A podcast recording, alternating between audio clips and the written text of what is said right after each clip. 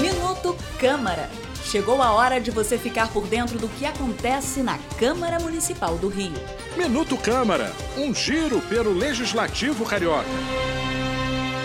O calendário oficial da cidade do Rio pode contar com o dia da conscientização de apraxia, de fala na infância, que será celebrado anualmente no dia 14 de maio.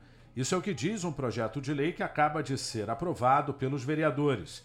Apraxia de fala na infância é um distúrbio que afeta a habilidade da criança em produzir os sons da fala.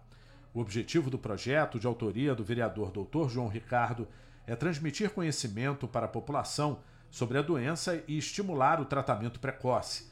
Ainda assinam a autoria da proposta os vereadores Dr. Marcos Paulo, Dr. Carlos Eduardo, Paulo Pinheiro e Thaís Ferreira. A matéria foi aprovada em segunda discussão e agora segue para a sanção ou veto do prefeito. Eu sou Sérgio Costa e este é o Minuto Câmara. Minuto Câmara, um giro pelo Legislativo Carioca.